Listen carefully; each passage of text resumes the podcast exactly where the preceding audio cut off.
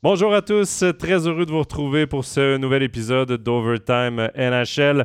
On est rendu à l'heure des demi-finales dans la Ligue nationale de hockey. Plus que quatre équipes sont toujours en lice pour l'obtention de la Coupe Stanley. On va en parler en long et en large avec notre invité de la journée. Mais avant de l'accueillir, je vous rappelle euh, qu'on est disponible évidemment sur toutes nos plateformes, que ce soit Facebook, Spotify, Apple Podcasts, SoundCloud ou YouTube. Abonnez-vous à nos, euh, à nos chaînes pour ne rien manquer. On va faire des lives euh, jusqu'à la fin de la saison euh, de NHL. Et sans plus tarder, on va accueillir notre invité euh, de la journée en direct du Canada. C'est Stéphane Rochette. Salut Steph. Salut Joe. Bonjour à tout le monde.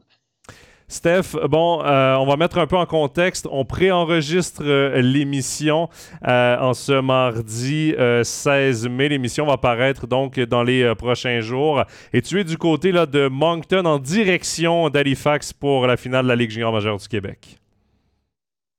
effectivement, j'ai conduit depuis Québec jusqu'à Moncton hier. C'est 7h, 7h30 de route dans la forêt. Pas grand-chose à voir. Belle autoroute, par contre, mais euh, on est au milieu de, rien du tout. Et euh, là, j'ai fait une pause. Euh, j'ai dormi à Moncton cette nuit, donc la nuit dernière. Et il me reste environ deux heures et demie de route, peut-être trois heures jusqu'à Halifax. Donc, ça fait en tout deux heures de route, 1000 km exactement depuis Québec, pour aller suivre évidemment les matchs 3 et 4 de la finale entre les remparts et les Moussets d'Halifax. je me réjouis de voir ça. C'est 1-1 dans la série. On a du, très, très, très bon hockey, honnêtement. Au Québec, c'est l'engouement total. Évidemment, les Canadiens de Montréal sont, éliminés. Euh, les gens suivent un peu la NHL de loin, mais l'engouement est total pour cette finale. Euh, les billets, euh, les, remparts ont joué devant une salle comble. Les deux premiers matchs, guichet fermé, 18 300 spectateurs. c'est incroyable. Les billets pour le match numéro 5 se sont envolés en 20 minutes. Est-ce que je suis toujours là? Oui, oui, tu es toujours là, on t'entend très bien, euh, Steph. Oui, excuse-moi, OK, OK. Euh, les billets se sont envolés en à peu près 20 minutes. 18 300 billets se sont vendus. Donc là, c'est les billets à la revente. Ça monte à 200, 300 400 les billets à la revente. C'est c'est incroyable. Tous les matchs sont présentés euh, au réseau des sports à RDS en direct. Euh, la même chose à Halifax. Halifax, c'est une plus petite patinoire. On va mettre guillemets 13 000 spectateurs, tous les billets vendus, évidemment. Donc, euh, bah, on a du bon hockey. On a beaucoup, beaucoup d'engouement. On dire qu'ici, c'est comme en Suisse, il ne fait pas très beau. Et les gens sont encore vraiment dans le hockey. On n'est pas passé encore en mode, en mode, en mode estival, on va dire comme ça. Et euh, même si dehors, devant la patinoire euh, des remparts du centre vidéo à Québec, on organise ce qu'on appelle un tailgate, ça veut dire qu'il y a des food trucks, il y a des gens qui peuvent regarder le match à l'extérieur. Ceux qui n'ont pas eu la chance d'avoir des billets peuvent regarder le match à l'extérieur sur un écran géant. Euh, sur un écran géant permanent à l'extérieur dans le Vidéotron, qui est un centre très, très moderne. Et puis, les gens peuvent euh, prendre un verre manger à l'extérieur et profiter aussi de, de, regarder ce match-là en groupe. Donc, euh, l'engouement est total. C'est intéressant. Euh, c'est surprenant même. Évidemment, on sait, on sait que le, hockey au Canada, au Québec, le hockey junior, il y a beaucoup d'engouement, mais là, c'est vraiment, vraiment particulier. Même l'organisation des remparts, à qui j'ai parlé, les membres de l'organisation des remparts se disent Waouh, oui, je savais qu'on sait que les remparts, c'est le porteur à Québec. On joue régulièrement devant 10 000 personnes au championnat, mais là, Franchement, ils sont au taquet. Tout le monde est au taquet avec euh, finale.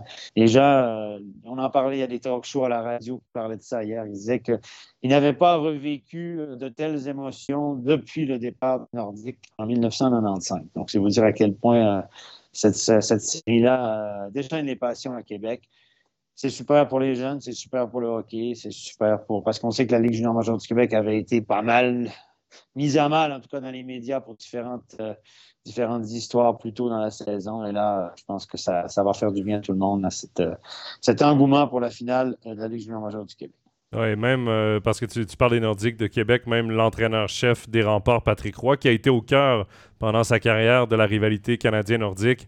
Elle disait qu'il y avait, euh, que c'était plus rempli, qu'il y avait plus d'ambiance que même à l'époque euh, de la rivalité canadienne-nordique. Évidemment, c'était une autre patinoire, une plus petite patinoire, le Colisée Pepsi.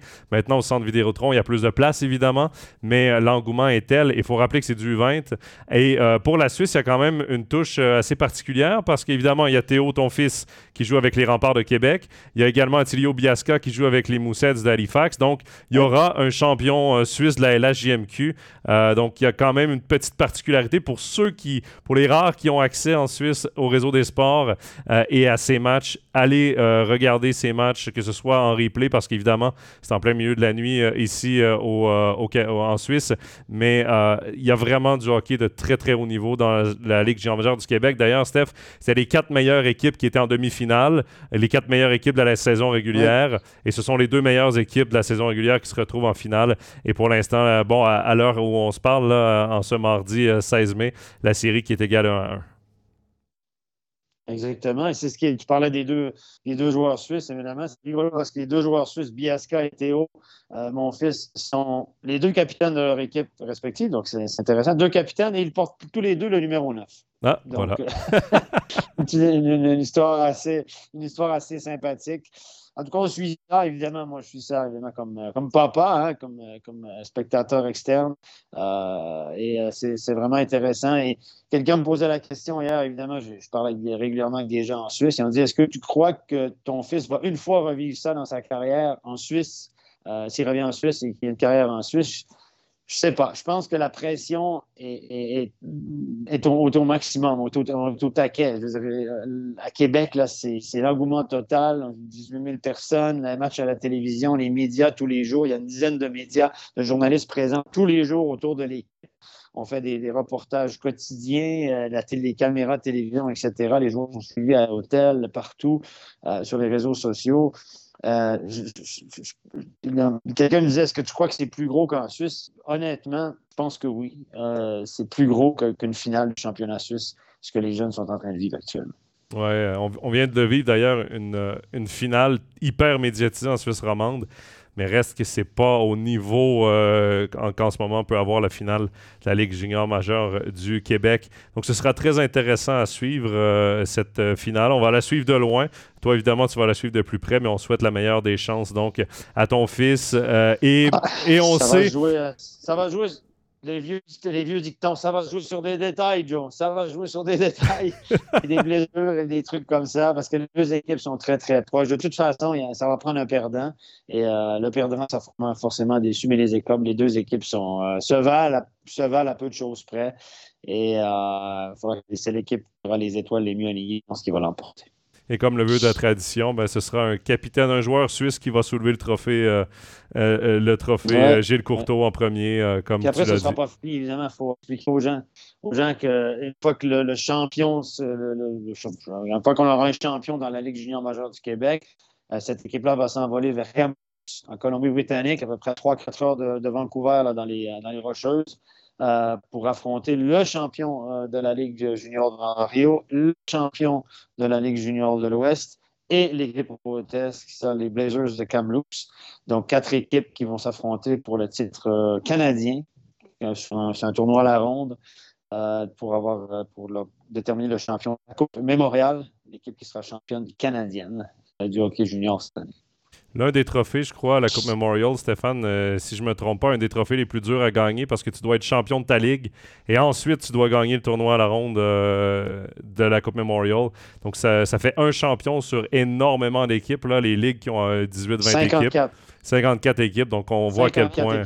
C'est un, trophée qui est difficile à, remporter. Et euh, bon, là, juste pour être pour être transparent, euh, Stéphane, bon, ta connexion n'est pas 100% euh, euh, nickel. Tu es à l'hôtel en ce moment, mais on t'entend très bien. Donc, c'est normal si l'image lag là, pour ceux qui nous, qui nous regardent et qui, nous, qui ne nous écoutent pas sur les, les plateformes de podcast. l'image bug un peu, mais le son est, très bon. Donc, on va, on va poursuivre ainsi. Ce n'est pas votre moniteur qui, qui fait défaut. c'est bien la connexion Internet qui est un petit peu, un petit peu déficiente. Mais tout de même, Steph, on va revenir à la NHL. C'est pourquoi on on se, rencontre euh, aujourd'hui pour parler de NHL. Et on va commencer en parlant de la conférence de l'Est et de la finale de l'Est opposant les Hurricanes de la Caroline aux Panthers de la Floride. Steph, euh, bon, c'est une, euh, c'est une finale de l'Est avec peut-être l'équipe qui a causé le plus de surprises dans ces playoffs jusqu'ici, les Panthers de la Floride. Mais avant de parler euh, de leur, euh, de leur quart de finale contre les Maple Leafs de Toronto, on va se concentrer surtout sur euh, le duel opposant les Hurricanes à Caroline aux Devils du New Jersey. Évidemment, parce qu'il y avait quatre Suisses du côté du New Jersey. Et si les Devils ont réussi à causer à pas vraiment causer une surprise, mais à battre une équipe puissante comme les Rangers de New York. Ça a été euh, tout autre euh, contre les Hurricanes de la Caroline. Akira Schmid a été à court de miracles, mais euh, bon, semble-t-il, il, était blessé. il y a beaucoup de joueurs là, qui, qui étaient un peu à côté de leur patin. J'ai l'impression qu'on n'a pas vu les Devils du New Jersey de la saison régulière ou de la première ronde dans, cette, dans ce quart de finale contre les Hurricanes de la Caroline. Et à, à, contre, à contrepartie, j'ai l'impression qu'on a vu des Hurricanes beaucoup plus convaincants euh, que lors de la série contre les Islanders de New York. J'avais l'impression de voir un peu les Hurricanes de Caroline à l'image de leur entraîneur Rod Brindamour. Une équipe qui travaille beaucoup, qui saute sur chaque rondelle. Mais ça a été, je ne sais pas si tu as, le même sentiment que moi, ça a été une série un peu bizarre. des hauts scores à chaque match. Euh, tout ça pour finir euh, sur une pénalité de Sigan pour avoir retardé le match, qui élimine finalement les Devils. Euh, je veux ton sentiment un peu sur cette série et sur la saison des Devils du New Jersey. Ben, les Devils du New Jersey, Martin Brodeur, qui est dans la direction de l'équipe maintenant, l'ancien gardien, tout le monde a été surpris de la saison des Avancés, que c'est une équipe très, très jeune. Jack Hughes, Dawson Mercer, Nico Ishii qui commence à arriver dans la fleur de l'âge quand même. Mais cette équipe-là est construite, est une équipe en devenir. il, disait lui-même qu'ils sont en avance sur leur plan de développement. Ils sont une année ou deux en avance sur ce qu'ils avaient prévu. Donc, c'est un peu une surprise la saison qu'ils ont connue et les playoffs qu'ils ont connus. Et je pense qu'ils ont crevé au poteau, en guillemets, face à une équipe un peu plus mature, un peu plus rodée. Et on a vu quelques erreurs de jeunesse dans, cette équipe-là, mais le parcours de New Jersey est, quand, même, bon. Perdre en cinq matchs, évidemment, c'est frustrant, mais se rendre déjà euh, à ce stade-là de la saison, passer le premier tour, euh, ils ont perdu quand même assez, rapidement, mais avec les honneurs quand même. Personne ne s'attendait à ce qu'ils soient là. C'est vrai que les scores ont été surprenants. Ils ont été capables du meilleur comme du pire on peut dire la même chose de l'autre équipe aussi. Mais c'est une équipe qui, est très intéressante, qui a beaucoup de talent, qui, est belle à voir jouer parce que justement, euh, elle, a du panache à l'attaque. Euh, on, a Akira Schmidt qui a surpris, qui a été flamboyant sur certains matchs. Donc, été une série agréable à, suivre, mais qui ultimement, euh, ce n'est pas, une surprise, je pense, que a gagné. Euh, c'est plutôt la surprise, c'est que New se soit rendu là et ait donné du fil à retordre à cette équipe-là. Et euh, moi, je pense que cette équipe de New Jersey, il faudra compter avec cette équipe pendant plusieurs années à venir. On a vu Luke Hughes, faire de, faire de Jack Hughes, le Luke Hughes en défense qui a été aligné aussi. Donc, on n'a pas eu peur du côté de Ruff, l'entraîneur, d'envoyer de, les jeunes loups dans la mêlée pour leur donner du millage, leur donner de l'expérience pour les années à venir. Et je pense que cette équipe-là va être, euh, va être excitante à voir jouer. Euh, au niveau des joueurs suisses, ben, Schmidt, c'est une super surprise. Je pense qu'il a une super carrière. Il a convaincu à peu près tout le monde de, son potentiel. Nico Ischier a été correct dans cette série-là. Je dirais sans plus. Peut-être qu'on a pu s'attendre à une meilleure production offensive de la part de Nico Ischier. Euh, Timo Meyer, ben, Timo Meyer euh, a été ralenti par ce check, on pourra en parler tout à l'heure, ce check de, Trouba, euh, qui, était, horrible selon moi. Bon, on, y reviendra. Mais il a été ralenti un peu, je pense, par ce check-là, raté un match, euh, produit comme il aurait dû. Il a, généré de l'attaque, Timo Meyer, mais il a produit comme il aurait dû produire. En tout cas, on l'avait vu pour, pour marquer des buts, il ne l'a pas fait. Mais, mais dans l'ensemble, Jack Hughes a été virevoltant, mais on voit ses petites lacunes défensives. Donc, il y a encore des ajustements. C'est une équipe qu'on ne doit pas lire les prochaines années et qui va être euh, très, très dangereuse. Je ne sais pas si euh, tu as le même sentiment que moi, mais cette équipe-là avait besoin d'expérience de playoff parce que, euh, surtout contre les Hurricanes de Caroline, on affrontait du côté des Devils une équipe qui était complètement à un autre stade de son développement. Une équipe qui est prête à gagner celle des, des, des Hurricanes de Caroline. Du côté des Devils, on est au début d'un cycle qu'on peut dire prometteur. et le fait qu'on ait réussi à remporter une série, le fait qu'on ait réussi à remporter le septième match et, pas seulement rentrer en playoff et se faire éliminer par les Rangers, je pense que c'est tout bénéf pour le développement de cette équipe-là. On va gagner de ces, ces playoffs-là. Et euh, oui, on apprend en gagnant, on apprend aussi en perdant. Et je pense que la défaite contre les Hurricanes va aussi euh, servir d'apprentissage pour cette équipe-là. Donc, je, trouve qu'il y a quand même un beau mélange euh, d'apprentissage, de réussir à gagner, de réussir à jouer un septième match aussi. Ça aussi, c'est de l'expérience, c'est beaucoup de pression. Et ensuite, ben, malheureusement, s'incliner, c'est la mauvaise nouvelle. Mais il y a quand même dans tout ça beaucoup, beaucoup d'expérience qui va être profitable pour les prochaines années. Clairement, clairement. Euh, comme j'ai dit, c'est une équipe qui est jeune, qui est en devenir. On n'hésite pas. On, investit dans ces playoffs pour l'avenir. On a passé le monde euh, contre les Rangers, le, rival, hein, la patinoire des New Jersey puis les Rangers, qui a quoi, une dizaine de kilomètres de, différence. Donc, ça a été vraiment la, rivalité euh, new-yorkaise. Là. Euh, été intéressant. Donc, les jeunes ont vécu ça. Il y a eu beaucoup de pression. Les jeunes joueurs de New Jersey ont vécu ça. Il y a, quand même beaucoup de pression autour de cette série-là. On sait l'engouement médiatique à, New York, la pression et tout ça. Donc, c'est tout du, bagage euh, pour l'avenir, pour, euh, pour cette équipe-là. On dit qu'on apprend à gagner, mais on apprend aussi à perdre. Donc, on a appris à perdre. Et puis, l'année prochaine, je pense qu'on sera prêt. Cette équipe-là probablement va faire les playoffs pour plusieurs années à venir. Euh, on a construit, euh, on a eu de la chance, on a des, premiers choix pêcheurs comme ici, comme Jack, euh, Jack Hughes, il y a Dawson Mercer qui a joué dans la Ligue junior majeure du Québec, qui fait un excellent travail. Tu as Bratt, il y, a des joueurs qui ont vraiment été qui sont vraiment des joueurs à haut potentiel et cette équipe-là est bien construite aussi. on a de l'expérience. Et moi, je pense que c'est prometteur. On va entendre parler de cette équipe-là pour plusieurs années. Oui, parce que si on prend les, les reconstructions de certaines équipes, souvent, on a la chance de repêcher beaucoup d'attaquants, parfois beaucoup de défenseurs, si on prend par exemple les Sabres de Buffalo. Mais euh, c'est vrai que les Devils du New Jersey ont repêché haut de talentueux défenseurs et de talentueux attaquants. Il y a vraiment un beau mélange, c'est bien bâti cette équipe. Euh, bon, euh, Akira Schmid, évidemment, s'est fait connaître dans ses playoffs, en particulier grâce à la première ronde. J'ai hâte de voir si il sera gardien euh, de la NHL la saison prochaine aussi. On, voudrait être patient dans son cas, mais certainement, on a vu tout son potentiel. Il y a un énorme potentiel du côté d'Akira Schmid. C'est un gros gardien et tout. Il ne, il ne rejoindra pas l'équipe suisse blessé tout comme Timo Meyer, blessé également à la suite de la charge de Jacob Trouba. On en a parlé, nous, dans le dernier euh, Overtime NHL avec Danny Gelina. J'expliquais pourquoi la décision de la Ligue nationale de hockey de ne pas euh, punir euh, Jacob Trouba, et c'est qu'on mettait la faute, la responsabilité sur Timo Meyer qui est entré avec la tête basse en zone adverse, donc on lui donne la responsabilité. Euh, je veux quand même ton avis sur cette décision de la Ligue nationale de hockey. Est-ce qu'on rate des occasions de protéger les joueurs. Quand on voit, par exemple, le geste de Pietrangelo sur euh, le, coup de hache directement aux mains qui aurait pu casser des os euh, du poignet ou de la main à Drazaitel. Quand on voit le geste sur Joe Pavelski lors du premier match par Matthew Domba, un, geste à la tête, est-ce qu'on rate des occasions de protéger enfin les joueurs du côté de la Ligue nationale de hockey?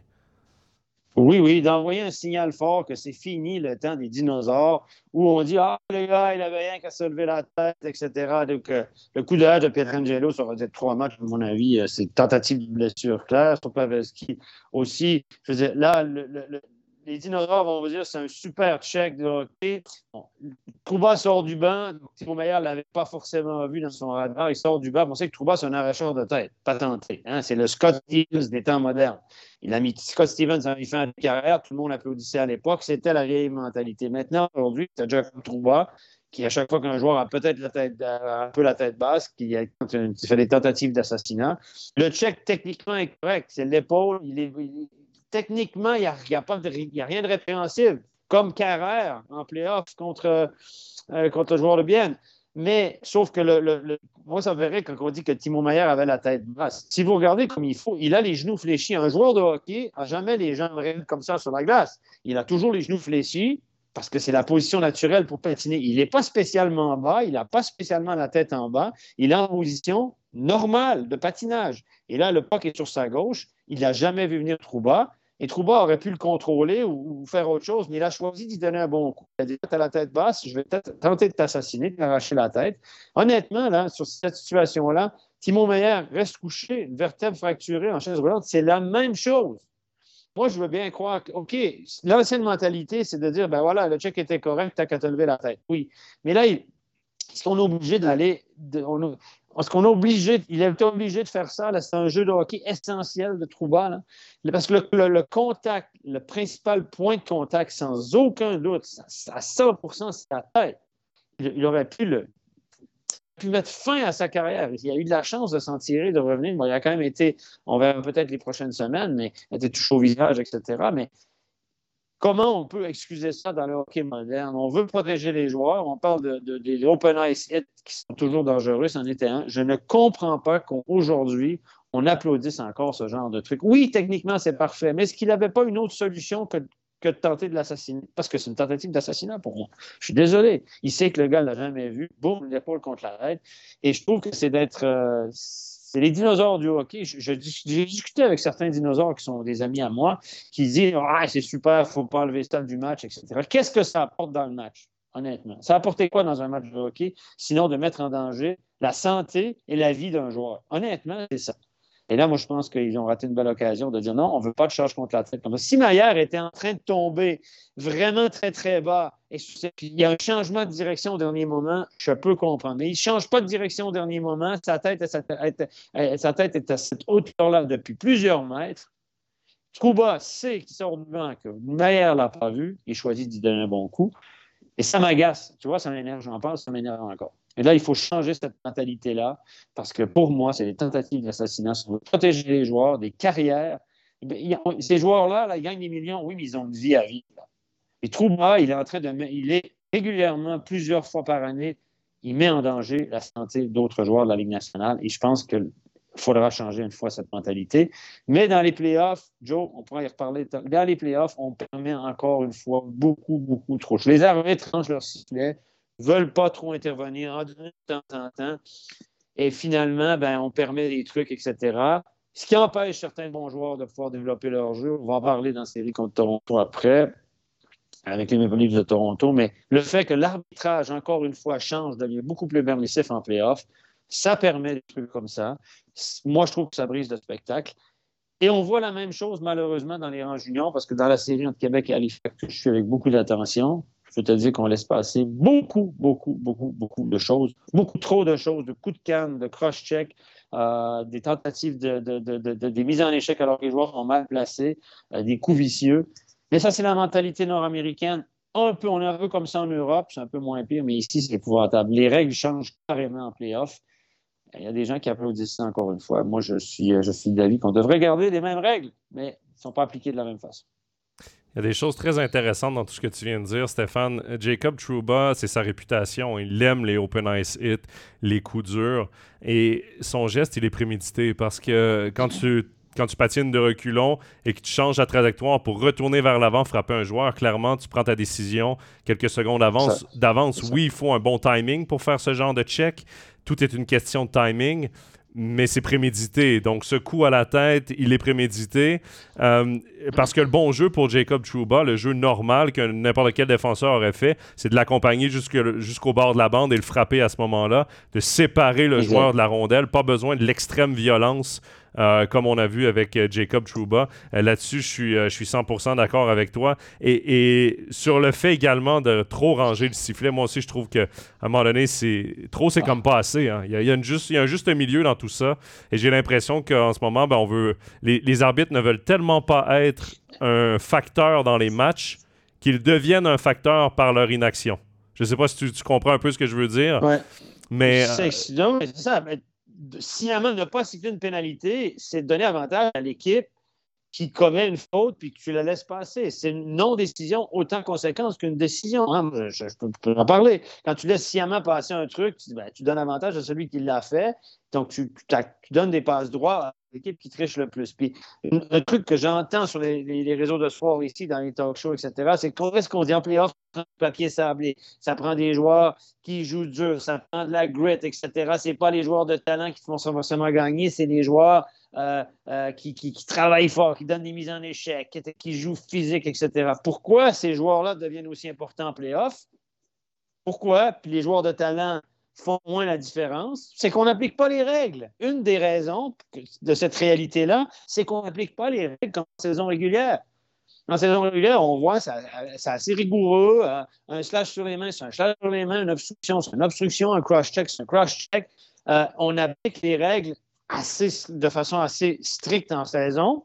Et là, le but de ça, c'est que les meilleurs joueurs peuvent, s'exprimer, marquer des buts spectaculaires, des Marner, des, des, Matthews, des McDavid, des Dreisaitl, etc. Ces joueurs-là peuvent s'exprimer en saison régulière. Quand ils arrivent en playoff, on les voit moins. Puis là, on voit les, papiers sablés, les joueurs de deuxième couteau physique, les gros grands bonhommes qui distribuent des coups. Là, on, on, on, on fait des statuts à ces joueurs physiques on voit en saison régulière, mais peut-être un peu moins. Mais pourquoi, pourquoi c'est cette réalité-là? On dit que ces joueurs-là se lèvent et font la différence parce qu'on leur permet de se lever et de. parce qu'on n'applique pas les correctement. Et les bons joueurs peuvent moins s'exprimer et les joueurs qui trichent, qui sont toujours à la limite, qui sont physiques, trichant mais qui sont toujours à la limite, qui sont plus physiques, qui accrochent, qui donnent des crochets, ben, deviennent plus importants parce qu'on n'applique pas les règles, mon cher. C'est aussi simple que ça. Elle est là la réalité? C'est qu'on crée ça en n'appliquant pas les règles de, façon euh, de la même façon qu'en saison régulière. Oui, l'intensité augmente. Lui, les joueurs, les joueurs acceptent plus de coups. Et c'est cette culture qu'il faudra une fois changer. Puis dire, ben, la règle au football américain, au basket, au baseball, les grands sports ici nord-américains, au foot aussi, euh, au soccer en Europe, ben, la règle, c'est la règle. Pourquoi au hockey sur glace, on a cette culture, une discussion que j'ai eue hier avec un, copain, un copain, pourquoi cette culture, pourquoi, pourquoi on accepte, on trouve normal de leur d'être plus permissif en playoff? Ah, j'ai les playoffs, il faut laisser plus aller, c'est plus physique. pourquoi? C'est les mêmes règles, hein? Est-ce que le livre de règlement a changé? On le voit aussi en Suisse, mais un peu moins quand même. L'explication que tu nous donnes là, le joueur que tu nous as, euh, dont tu nous as fait le portrait, le nom qui me vient en tête, c'est Pat Maroon. Hein. Quatre finales de la Coupe Stanley consécutives, trois bagues de la Coupe Stanley. Et il est vu comme un dieu euh, partout où il passe en playoff. Alors qu'en saison régulière, c'est un joueur de troisième, quatrième trio. Et on le dit que c'est un joueur de playoff. Mais quand on le regarde jouer justement en playoff, c'est un joueur, par exemple, euh, première ronde contre Toronto, évidemment, les, le Lightning a perdu, mais ça jouait très, très dur contre Luke en particulier. Euh, c'est le genre de joueur, justement, qui amène ce fameux papier sablé qu'on glorifie en playoff. Mais quand si on appliquait les mêmes règles en saison régulière, je ne suis pas certain qu'il y, aurait exactement le même succès en playoff. C'est exactement ça. Et ça, il faudra. Mais cette mentalité-là, je peux dire que ça sera dur à changer. Hein.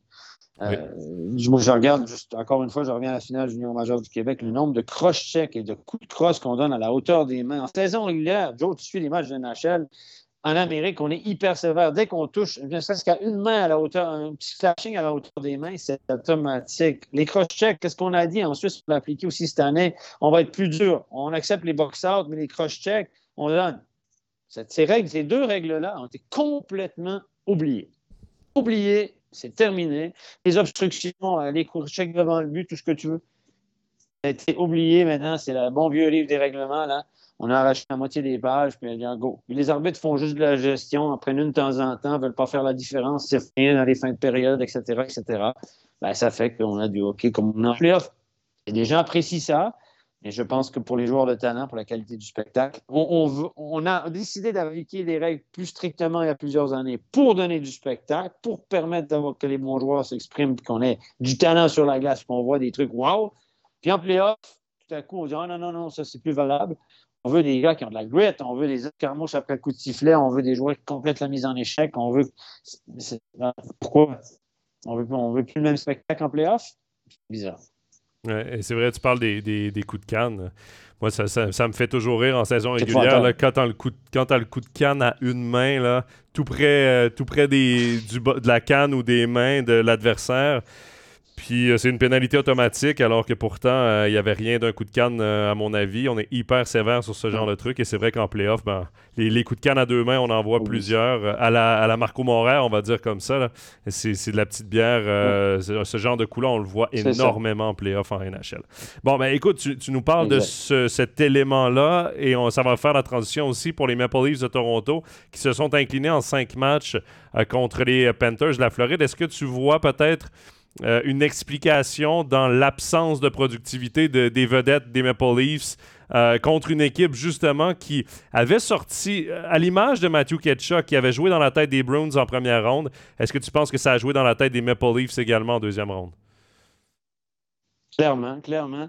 Et moi, là, ici, c'est le drame. ici, au Canada, à Toronto spécialement, sur les réseaux de sport, anglophones, à TSN, Sportsnet, euh, les journaux à Toronto, les, joueurs sont crucifiés sur la place publique. C'est Toronto, c'est un bon marché pour jouer au hockey quand ça va bien, quand ça va mal. C'est comme Montréal. Il y a énormément de pression. Et là, Marner, qui a quand même fait sa part de points, hein, qui a quand même deux points par match.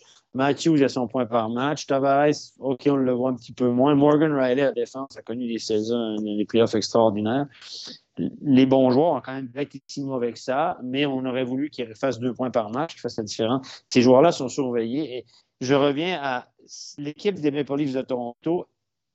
Et probablement, c'est ce que j'ai entendu, et je partage assez cet avis-là, c'est une équipe qui est construite pour la saison régulière, pour la façon dont on applique les règles en saison régulière. Et quand on arrive en playoff, moi, je ne suis pas d'accord pour dire que c'est des chokers, c'est des gars qui ne sont pas capables de jouer sous pression en playoff parce que ça reste des, excellents joueurs de hockey. Ils ont quand même tout donné, les gars. Peut-être un peu moins de réussite qu'en saison, mais quand même, ils ont fait leur part de points. C'est-à-dire qu'ils sont surveillés. Mais le, fait qu'on n'applique pas les règles comme en saison, ça désavantage ce joueur, de genre de joueur et ça avantage des équipes comme la Floride qui sont peut-être un peu moins rapides, mais qui ont un peu plus de papier sablé, Kachuk, les, les Goulas, les Barkov, etc., etc. C'est une équipe qui est plus lente, mais qui, est quand même assez costaud. Euh, et Sam Bennett, qui met donner des, des, mauvais coups, etc. Donc, je pense que à Toronto, comme étant donné la réalité de la NHL où en playoff, on laisse beaucoup aller, je pense qu'ils devront reconstruire cette équipe-là, remodeler cette équipe-là pour qu'elle aille un peu plus loin en playoff qu'elle ait un peu plus de papier sablé et moins de talent. Par contre, parce que cette équipe-là est superbe à suivre en saison régulière. Mais en playoff, ben, au moins, ils ont passé le premier tour. Toronto, c'est comme s'ils devaient gagner la Coupe Stanley chaque année. On. Au moins, ils ont pas, réussi le premier tour enfin. là, ils ont crevé au poteau en cinq matchs. Ils avaient perdu en sept matchs. ils ont perdu les trois premiers. Donc, c'était le drame déjà après 3-0. Même s'ils avaient gagné les trois suivants puis perdu peut-être en sept matchs, ça se fait crucifier. Euh, mais, mais voilà. Donc, tout ça pour dire qu'on devra remodeler cette équipe-là pour aller plus loin en playoff. Peut-être sacrifier, d'ailleurs, le, directeur euh, général disait ce matin qu'il devrait peut-être sacrifier un des 4-5 gros contrats euh, de l'équipe, un ou deux joueurs de, 10-11 millions de contrats, peut-être un Tavares ou quelque chose comme ça, pour, euh, pour, pour aller chercher des joueurs de complément, plus de grit, plus de sablé pour passer pour aller un petit peu plus loin en playoff. Et surtout, peut-être aller chercher un gardien, un vrai gardien de premier plan. Et ça, c'est une réalité dans la NHL. On les cherche, les gardiens de premier plan, les gardiens qui vont t'amener à la Coupe Stanley. Euh, beaucoup d'équipes qui sont à la recherche de ce genre de gardien. Visiblement, ce n'est pas si facile que ça à trouver. Je veux revenir sur plusieurs choses que, que tu as dites. Euh, moi, évidemment, John Tavares serait le joueur le plus. Probablement qu'à Toronto, c'est le joueur dont on voudrait le plus se débarrasser parce qu'il a un très lourd contrat, mais à 34-35 ans, j'ai l'impression que beaucoup d'équipes vont être réticentes à y aller, alors que Austin Matthews, évidemment, c'est un tireur d'élite, c'est un joueur exceptionnel dans la NHL, mais euh, je pense qu'on va devoir sacrifier peut-être Matthews euh, au détriment de, Mitch Marner, qui est un gars de la place, qui a joué une incroyable saison, qui est toujours en développement. Je pense qu'on va plus miser. Personnellement, j'ai l'impression qu'on va plus miser sur Mitch Marner que sur Austin Matthews, surtout qu'il est agent libre à la fin de la prochaine saison. Donc lui, il va vouloir une augmentation de salaire. Et clairement, là, on a besoin de défenseurs pour soutenir Morgan Riley. On a, besoin d'un gardien numéro un, on a besoin de grit, on a besoin de two-way euh, player. Moi, j'ai adoré l'ajout de Ryan O'Reilly. On doit re-signer Ryan O'Reilly du côté de Toronto, surtout que c'est un gars de la place qui veut être à Toronto. Euh, donc, ce ça sera important pour les Maple Leafs d'aller chercher ce genre de joueurs qui ont l'expérience d'une Coupe Stanley aussi. Il y en a très peu à, Toronto, des joueurs qui avaient gagné la Coupe Stanley. Ryan O'Reilly en est un. Euh, Jake Mazen, défenseur, qui était blessé, mais en est un autre. Mais il y a très, très peu de joueurs, parce que Tavares n'a jamais gagné une Coupe avec les Islanders. Euh, beaucoup de jeunes joueurs qui ont grandi dans l'organisation des Maple Leafs n'ont jamais gagné de titre non plus. Donc ça, ça va être un gros été à voir. Est-ce que Kyle Dubas, le directeur général, sera de retour mhm. ou non. Ça aussi, c'est il y a beaucoup, beaucoup de choses à, réfléchir du côté euh, des euh, Maple Leafs ah, ben de, Toronto. Moi, ce que j'ai pas aimé, Steph, parce que tu l'as dit, à 0-3, même à 0-2 euh, dans la série pour les Panthers, j'ai pas aimé le body language des joueurs des Maple Leafs lorsqu'ils étaient aux entrevues. Je regardais les entrevues, je regardais le body language, le message. Ah on se concentrait énormément sur le fait, ah, on n'écoute pas ce qui se dit euh, dans les médias, on lit pas ce qui se dit dans les médias, euh, euh, les, les, partisans. Alors, je trouve qu'on a beaucoup focalisé sur la pression qu'on avait au lieu de focaliser sur l'adversaire. Et ça, j'ai un peu moins apprécié. J'ai l'impression que cette équipe-là est tellement habituée de perdre qu'à 2-0, on avait déjà baissé les bras. J'ai eu ce feeling-là, ce mauvais feeling-là. Et mm-hmm. dès que les, les Panthers ont pris l'avance 2-0 dans la série, je me suis dit, oh, on dirait déjà que c'est terminé. On dirait déjà que cette équipe-là n'est plus dedans. Et, tu parlais d'une équipe avec la grit comme les Panthers à Floride. Tu as très bien mentionné les Radko Goudas, les, les, Matthew Ketchuk, les Sam Bennett. Les partisans des Maple Leafs ont donné la plus grande motivation pour ce genre de joueurs-là. Parce que lorsque les Maple Leafs ont éliminé le Lightning, euh, tout le monde autour de la patinoire, euh, le Scotiabank Center à, Toronto, euh, chantait We want Florida, on veut la Floride. Et euh, ça, c'est la motivation parfaite pour le genre de joueurs que sont Matthew Ketchuk, Radko Goudas et compagnie. D'ailleurs, après l'élimination des, euh, des Maple Leafs, euh, Matthew Ketchuk était à l'entrevue sur la patinoire et c'est ce qu'il a dit. Il a dit On n'entend plus personne chanter We Want Florida. Et donc, c'était vraiment le coup de gueule aux partisans des, des Maple Leafs. C'est de bonne guerre. mais, Steph, là, les Panthers de la Floride, c'est l'équipe avec euh, la moins bonne fiche en saison régulière qui participe aux playoffs. Ils ont éliminé coup sur coup les, euh, les Bruins de Boston, les Maple Leafs de Toronto. Évidemment, c'est une équipe euh, qui jouait en deçà de son talent et de sa, son, son potentiel tout au long de la saison régulière. Mais moi, je fais un peu le parallèle. Je ne sais pas si le parallèle est boiteux, mais je fais un peu le parallèle avec les Blues de Saint-Louis lorsqu'ils ont remporté la Coupe Stanley il y a de cela, quoi, 4-5 ans déjà au mois de novembre-décembre, c'était la pire équipe de la Ligue nationale de hockey. Ils étaient 31e. À ce moment-là, il y avait 31 équipes. Et euh, tout a changé après les fêtes. Et ils ont remporté la Coupe Stanley.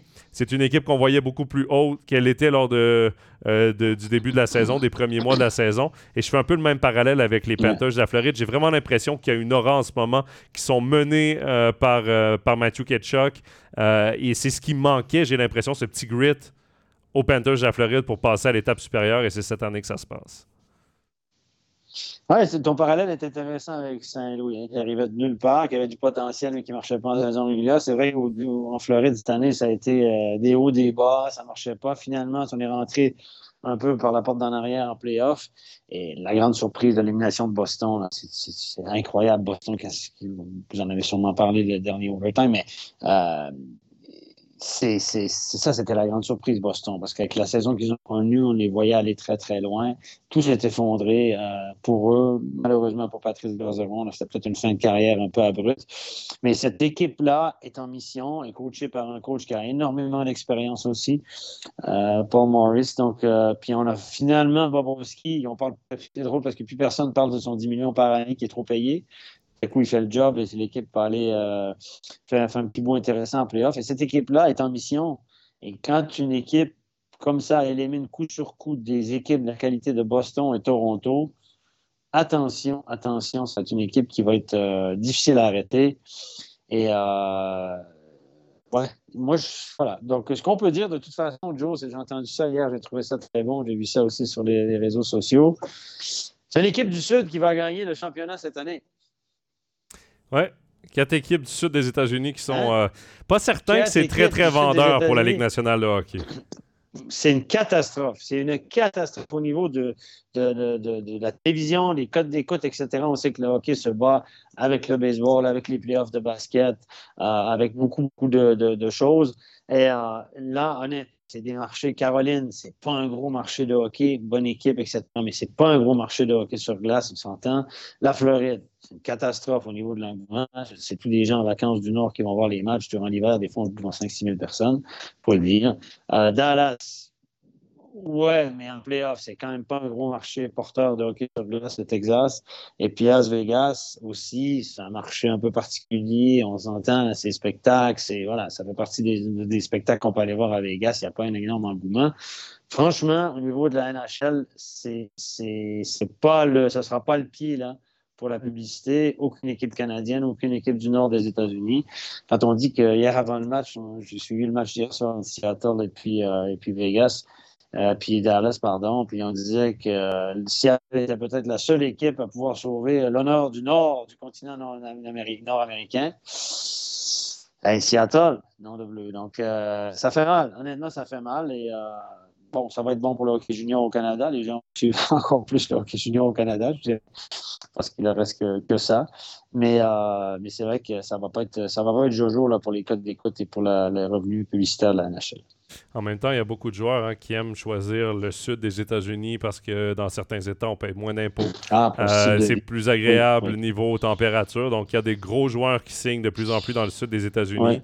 Je pense que l'équipe la plus porteuse c'est Vegas parce que lorsqu'ils sont rentrés dans la Ligue nationale, ils ont tellement eu une belle histoire la première année que beaucoup de personnes en Amérique du Nord se sont un peu associées à cette belle histoire des, des, euh, Golden Knights. Qu'ils ont été un peu pointés du doigt par la façon dont ils traitaient certains gros éléments de leur équipe. Ils ne gênaient pas à les donner pour rien aux autres équipes et à, faire beaucoup de mouvements de personnel. Ça a été un peu mal vu à travers la Ligue nationale de hockey. Mais reste que cette franchise-là est peut-être celle qui va le plus attirer mais encore là, si on prend tout l'est du, Canada, du, Canada et euh, le nord-est des États-Unis, comme les matchs sont très tard le soir, j'ai bien l'impression que ce ne sera pas nécessairement la série la plus suivie, celle de Dallas contre Vegas, malheureusement, parce que je pense qu'il va y avoir de l'excellent hockey euh, dans cette série-là. Je pense que c'est la meilleure des deux séries, celle de Dallas et Vegas. On y reviendra un petit peu plus tard, juste avant de quitter l'Est. Euh, on joue quand même au, euh, au, pronostic. Évidemment, nous, on fait une présentation des séries sur notre site Internet qui est à lire euh, avant chaque nouvelle ronde. On a également les, les pronostics de Pascal Eberhardt qui commentera en partie la finale avec moi. Évidemment, mes pronostics à moi, les pronos de, de Danny Gélina et de Laurent Meunier qui seront à la, au co-commentaire de cette finale. Mais je veux quand même ton pronostic entre la Floride et les Hurricanes à Caroline. Moi, personnellement, j'ai pris la Floride, mais je crois qu'on est 2-2 là, dans cette série-là. Euh, euh, il y, a deux, euh, de nos, experts qui voyaient les Panthers passer, deux autres qui voyaient la Caroline passer. c'est à toi de trancher, Steph. écoute, ça, va jouer sur des détails, Joe, je peux te dire ça. que le, grand, classique.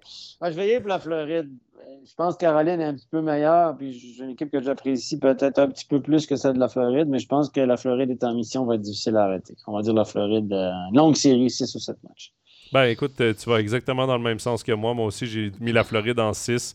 Euh, parce que je pense que s'il il retourne du côté de la Caroline, ça pourrait être un peu plus compliqué. Donc en cette match, ça pourrait peut-être être à l'avantage des, Hurricanes. Mais moi aussi, je pense que en ce moment, il y a une équipe qui est en mission. Euh, ce sont les Panthers de la Floride. Ils veulent aller chercher une deuxième finale dans leur histoire, eux qui n'ont jamais remporté de titre jusqu'ici depuis leur entrée dans la Ligue nationale de hockey. Donc, euh, ouais, j'aime quand même le, style de jeu qu'on a depuis le début des playoffs, qui est très hargneux, qui, n'abandonne jamais, qui est euh, quand même très dynamique à l'image des Panthers des dernières années. Donc, euh, à voir. Mais euh, évidemment, Matthew Ketchuk, Sergei Bobrovski qu'on retrouve également, il y a des éléments qui, se lèvent dans ces playoffs-là. Et qui, Montour aussi en défense. Montour en défense est très, très bon aussi. Là. Il est très surprenant cette série-là. Oui, et on parle pas beaucoup d'Aaron Ekblad parce qu'il n'a pas beaucoup de statistiques offensives. Il a un seul but. Mais quel défenseur important aussi pour cette ah équipe-là. C'est le pilier défensif des, euh, euh, des, Panthers. Euh, Steph, on va maintenant parler de la finale de l'Ouest entre les Golden Knights de Vegas et les Stars de Dallas.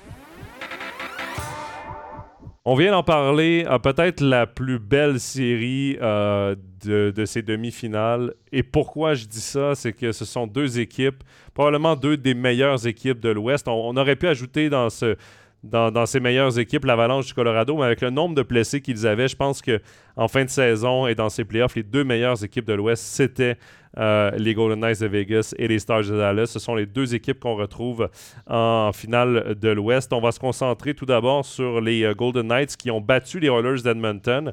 Et euh, Steph, je veux quand même t'entendre là-dessus parce que les Golden Knights ont joué une très bonne série pour faire taire vraiment Léon Draisaitl qui avait été celui qui avait propulsé euh, les Oilers en deuxième ronde. On a réussi à gagner le premier match malgré quatre buts de Léon Draisaitl. Et ensuite, Draisaitl a été limité à trois points en cinq matchs lors euh, euh, de la fin de cette série-là. c'est un sacré bon travail et ça montre aussi la profondeur des Golden Knights de Vegas.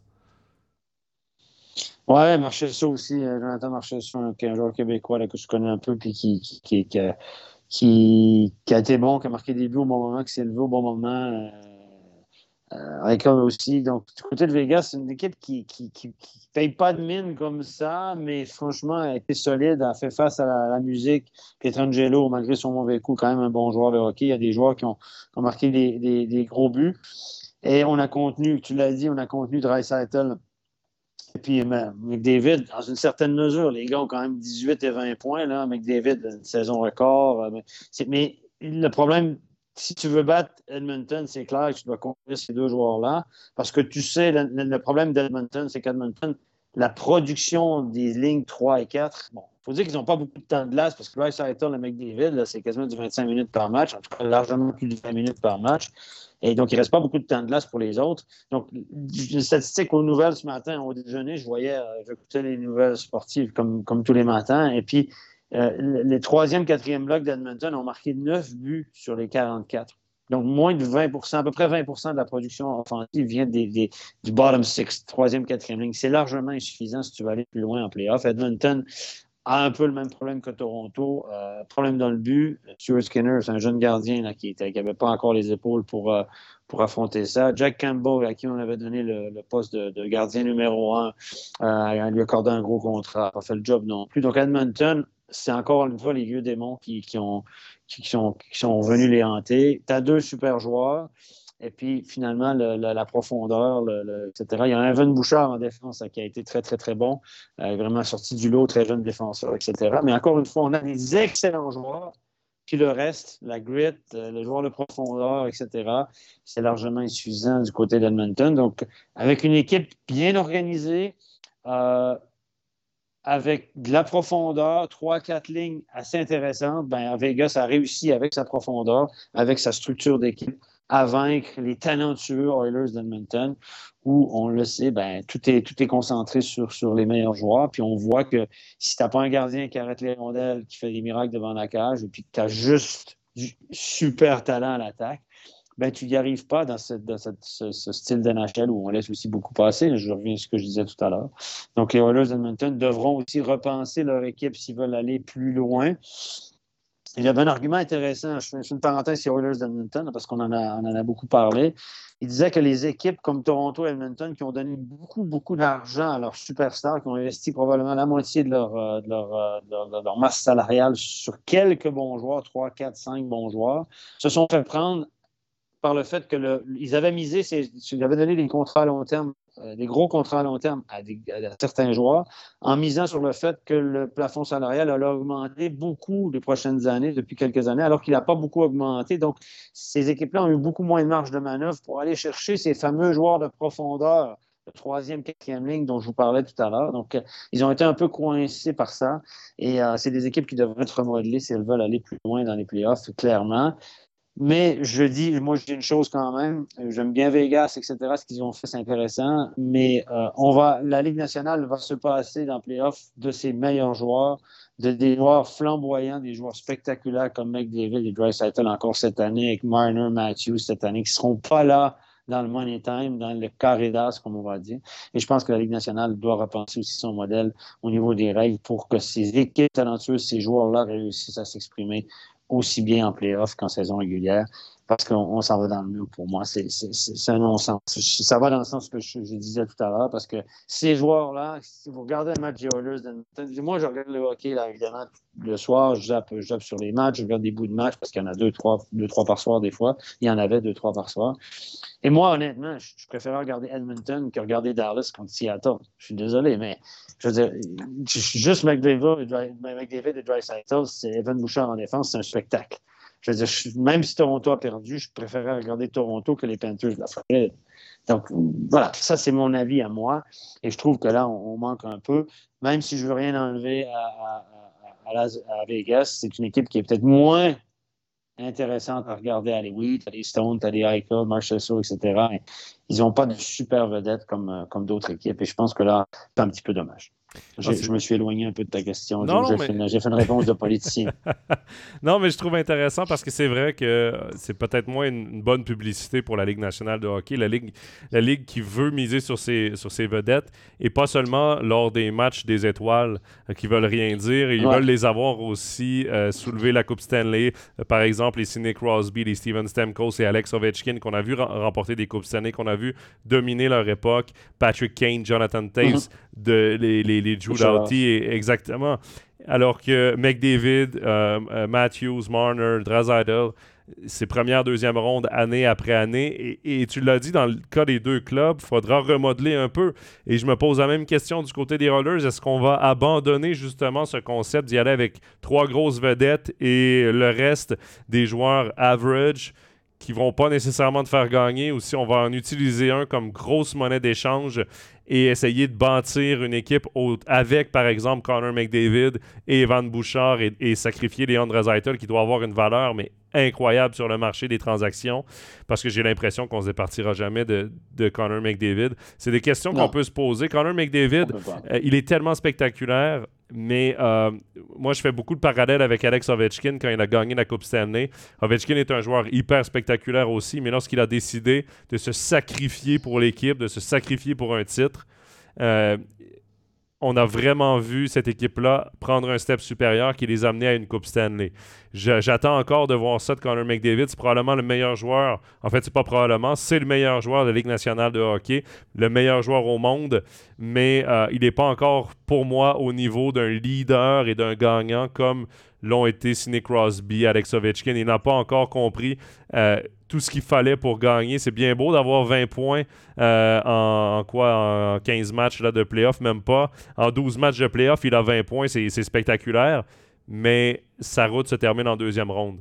Donc peut-être d'être un petit peu moins spectaculaire, mais de d'être un peu plus efficace au complet dans l'équipe, ça pourrait être une, bonne chose. Et tu parlais au tout début du temps de glace des joueurs pour expliquer euh, l'utilisation euh, euh, moindre des troisième, quatrième trio des Oilers. Lorsque les, matchs ont compté, là, donc lors de l'acte 5 et l'acte 6 de la série contre Vegas, Connor McDavid, 25 minutes 13 et 24 minutes de temps de glace. Léon Draisaitl, 24 minutes 30 et 24 minutes 44 de temps de glace. Donc, lorsque les matchs ont de l'enjeu, qu'on tire de l'arrière, on surutilise euh, ces deux joueurs-là, Léon Draisaitl et euh, Connor McDavid. Et on voit le résultat. Draisaitl, dans le dernier match, dans l'acte 6, il termine le match avec aucun point, 3 tirs au but, moins 4 24 minutes 44 de temps de jeu. Donc clairement, on a surutilisé un joueur et ça a été peut-être un désavantage dans ce cas-là pour les Oilers d'Edmonton. Euh, donc euh, voilà, une saison qui... Et, j'ai bien aimé les propos de Razaitel qui a dit euh, c'est un échec cette saison-là. On rentre dans une saison, on termine, on, termine dans les premiers rangs de notre division, c'est pour gagner. Si on ne gagne pas, c'est un échec. C'est vrai qu'ils doivent le prendre comme ça. On peut pas un peu comme Toronto, on peut pas se, limiter à dire ben on a gagné une ronde, c'est bon les gars. Non, c'est un échec que ces deux mhm. équipes-là ne se rendent pas dans le carré d'as, ne se rendent pas jusqu'à la finale la Coupe Stanley. Et imagine le coup de pub pour la Ligue nationale de hockey si on avait eu une finale Maple Leafs de Toronto contre Oilers d'Edmonton. Ça aurait été une finale hyper spectaculaire. Tout le monde aurait été rivé devant le, téléviseur. Euh, justement pour voir les plus grandes vedettes de cette ligue s'affronter. Ça aurait été un coup de mm. pub incroyable. Et là, ben, c'est pas ce qu'on aura cette année. Peut-être qu'on l'aura dans les prochaines années à voir. Après, on va quand même avoir du hockey de haut niveau.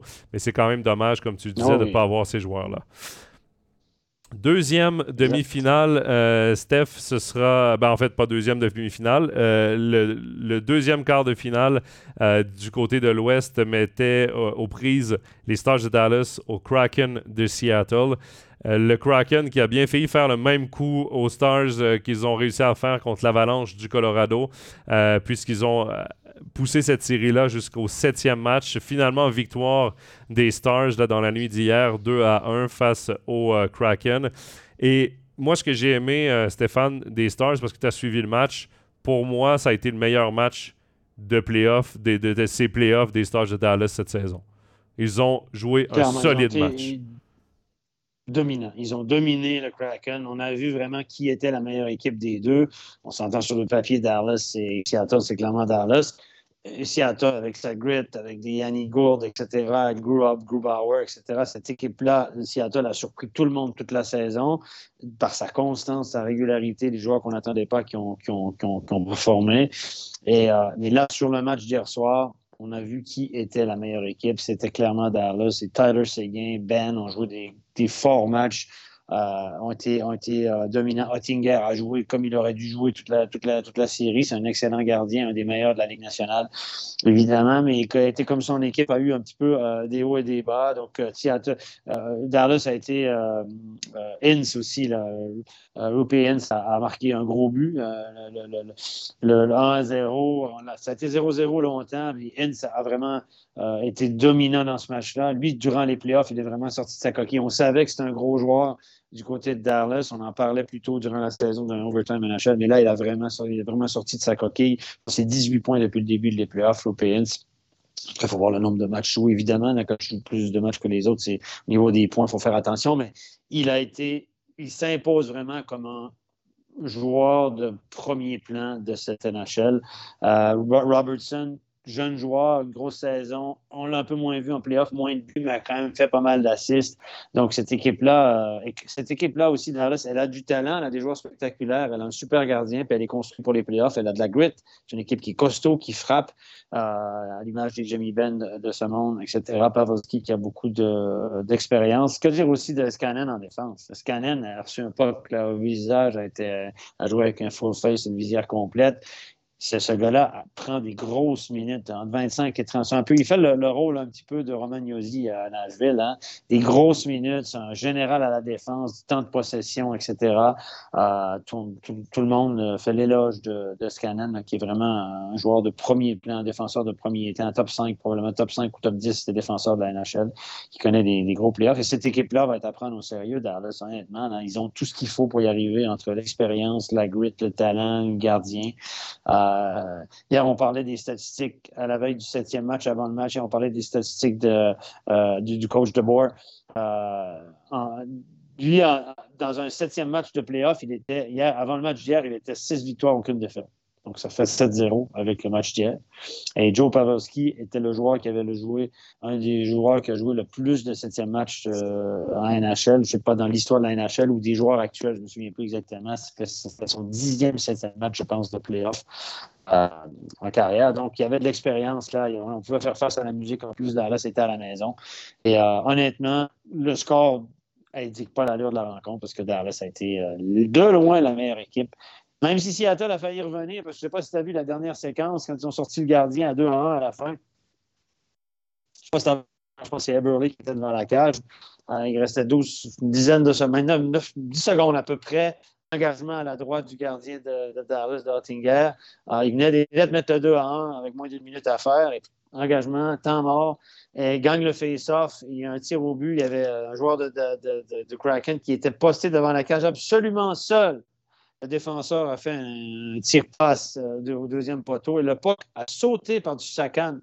Il avait une cage ouverte. C'était un goal assuré avec moins de 10 secondes à jouer. Le puck saute par-dessus la canne, euh, la canne. Dans la glace, on a, clairement vu que la glace était mauvaise. Le puck a sauté par-dessus la palette du joueur.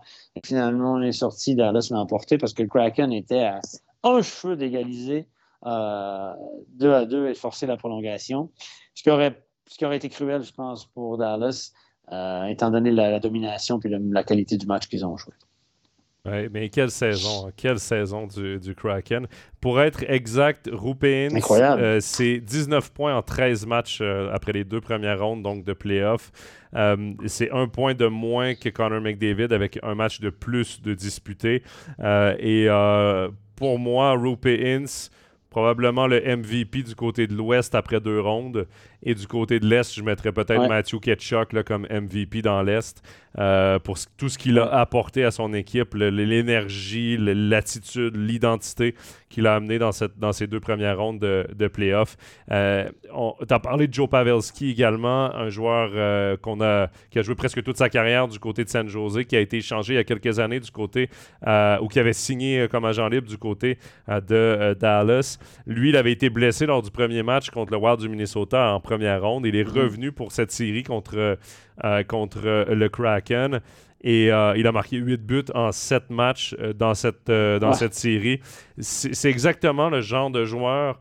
Quand on, parle d'un effectif bien balancé entre l'expérience, les vétérans et les jeunes joueurs prometteurs, euh, où ben, on parle de Rupéin, c'est quand même 26 ans, Rupéin, c'est pas, c'est pas le plus jeune des, des, jeunes joueurs, mais il est en ascension. Il est, dans ses, les meilleures années de sa carrière. Exactement. Et, Tyler Seguin, on, dirait qu'il vole sur la patinoire. Ça faisait longtemps qu'on ne l'avait pas vu euh, à ce, à ce niveau-là, euh, après toutes les blessures qu'il a subies.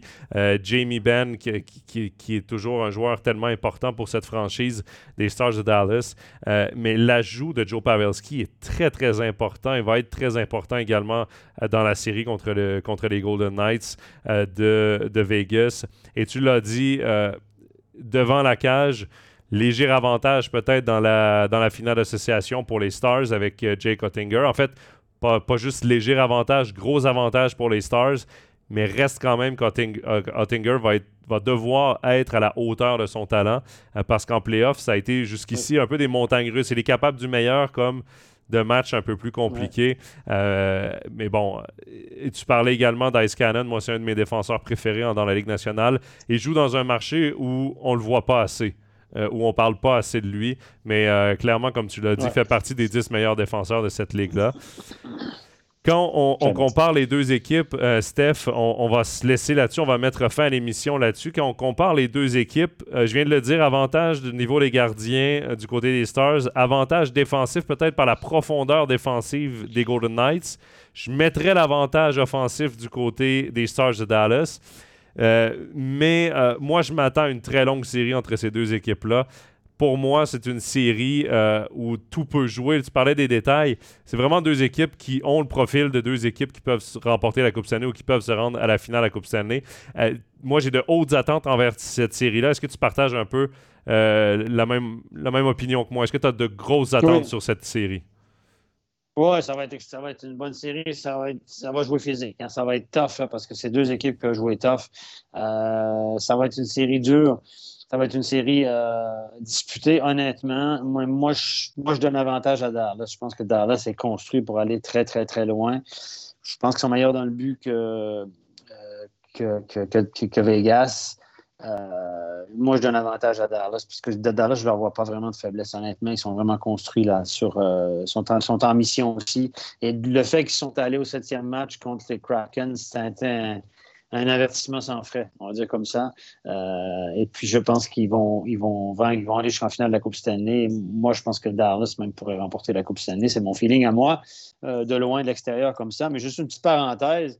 On disait qu'ensuite, pas mal l'année du HC Ben, tu sais que dans cette série-là, entre Dallas et tu as deux anciens du HC Ça a coupé un peu. Euh, Tyler Seguin d'un côté. Il y, a deux, il y a deux anciens du HC oui, c'est l'année du HCBN parce qu'en demi-finale de la Coupe Stanley, dans la série entre Dallas et Vegas, il y a deux anciens du HCBN. Tyler Seguin d'un côté et Bruce Cassidy, le coach du côté de Vegas. Les gars qui ont tout appris du côté du Ceylan, mon cher, euh, mon cher Jonathan. Si tu pas au courant, je te l'apprends. eh bien, ouais, on peut faire des. Euh, on peut faire des belles associations comme ça, ouais. L'année du HC Bien. Donc, à voir si euh, ce sera un titre pour ces anciens joueurs biennois parce que, bon, ça n'a pas fini euh, comme prévu du côté euh, de la Suisse. Mais, ouais, donc deux anciens qui ont bien connu le championnat suisse, Tyler Seguin. D'ailleurs, que toi aussi, tu as bien connu sur la patinoire. Tu arbitrais encore à cette époque. Et Bruce Cassidy. Steph, moi, je partage ton avis. écoute, moi, j'avais déjà mis au début des playoffs, donc au tout, tout, tout début, j'avais dit que les Stars de Dallas, c'était pour moi l'équipe qui allait remporter la Coupe cette année. Je vais rester avec, euh, avec ce pronostic. Je pense que ce sera une longue série, mais que les, les Stars euh, l'emporteront. Je trouve pas de défaut à cette équipe-là. Je trouve qu'il manque un peu de constance mhm. en playoff, honnêtement. Je m'attendais peut-être à, ce que ça soit plus facile, mais l'histoire nous montre que quand c'est trop facile, souvent tu frappes un mur.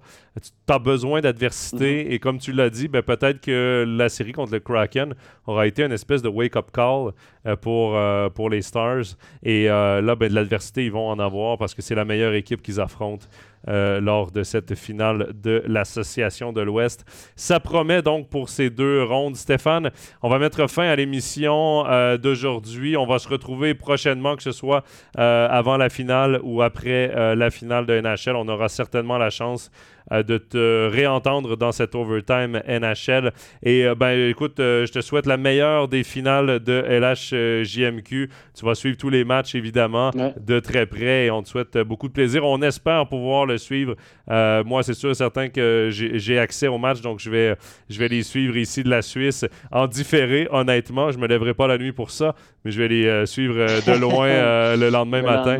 Mais euh, écoute, et, je le rappelle pour ceux qui ont la chance d'avoir accès à RDS, qui ont accès d'avoir, euh, avoir, euh, qui ont la chance d'avoir accès à ces matchs de la finale de la LHJMQ, ce sera très intéressant, un très très beau niveau de hockey. Donc, si parfois vous vous zappez entre les matchs NHL ou la LHJMQ, faites-le.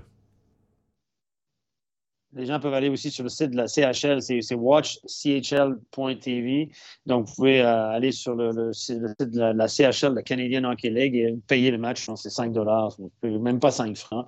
Et vous pouvez regarder les matchs, euh, les, matchs évidemment, de, l'Ontario et aussi de, l'Ouest canadien, évidemment, la Coupe Memorial. pour, les, pour les mordus de hockey, je sais qu'il y en a qui fouillent pas mal sur, euh, sur, sur, Internet pour voir les matchs ou voir des bouts de matchs euh, junior, parce que y a beaucoup de gens qui m'écrivent où c'est qu'on peut voir les matchs et tout. Donc, vous aller sur, euh, le RDS, comme tu l'as dit, ou sur le site de, la CHL pour voir euh, payer match par match, pour avoir un abonnement là, pour les, matchs qui restent à, venir. En tout cas, au Canada, ce sera bien suivi parce que malheureusement, ben, on n'a plus d'équipe canadienne en NHL de playoff, mon cher Joe. C'est comme ça, encore une fois, les, Canadiens, ben, le, plus gros marché de hockey probablement au monde, en tout cas, le marché le plus euh, le plus suivi de la, de, de la NHL, le marché canadien. Ben, il n'y a plus rien, donc on se concentre sur le hockey junior. C'est comme ça. Oui, 30 ans maintenant depuis la dernière Coupe Stanley au Canada. C'est le Canadien de Montréal en 93. Donc, euh, ça commence à, dater euh, une Coupe Stanley du côté euh, du, des équipes canadiennes. on va quand même rappeler les rendez-vous du côté de la NHL sur MySports. Évidemment, on n'a pas encore fait les annonces, mais ce sera à suivre sur nos différents réseaux sociaux. Je peux déjà vous annoncer qu'il y aura un match à heure européenne, un match commenté en français. Ce sera un affrontement, l'acte 2, dimanche soir entre les euh, Stars de Dallas et les Golden Knights de Vegas du côté de Vegas. Euh, donc le match est à 21h euh, heure suisse. Ce sera à suivre. J'y serai donc au commentaire de cette rencontre avec le plus grand plaisir. Et je vous rappelle que toute la finale sera en intégralité sur MySports, commentée et co-commentée en français, donc en plein milieu de la nuit, mais également en rediffusion. D'ailleurs, on vous présente les matchs en rediffusion souvent le lendemain pendant la période de playoff. Donc, euh, vous ne manquez rien euh, de ces euh, séries de la Ligue nationale de hockey. Stéphane, merci encore d'avoir été avec nous. Merci à tout le monde de nous avoir écoutés. On se donne rendez-vous dans à peu près deux semaines pour le prochain Overtime NHL et il sera évidemment question de la grande finale de la Coupe Stanley. Bonne fin de journée. Bye bye. Bye bye.